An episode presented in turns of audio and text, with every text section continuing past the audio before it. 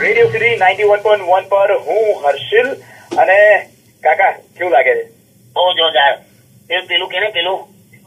પેલું રંગીન પક્ષી ઉડેલું ને અને એ રંગીન પક્ષી નતું એ પેલું હતું ગ્લાઇડર હતું હે glider para para motoring para motoring કહેવાય મોટર વાળું એટલે સરસ હતું પણ મને તો એવું લાગ્યું પક્ષી છે એમ પક્ષી નતું એ પેરા મોટરિંગ હતું એ લૂના જેવું સાધન હોય એની ઉપર પેલો ફૂકો લાગેલો હોય લૂના ફાસ્ટ દોડે પછી ઉડે ત્યાં ઉડતું નું ના આ બાત હે પછી પછી પેલું પેલું કે ને પેલું તો તું એકલો ગયેલો તે પેલું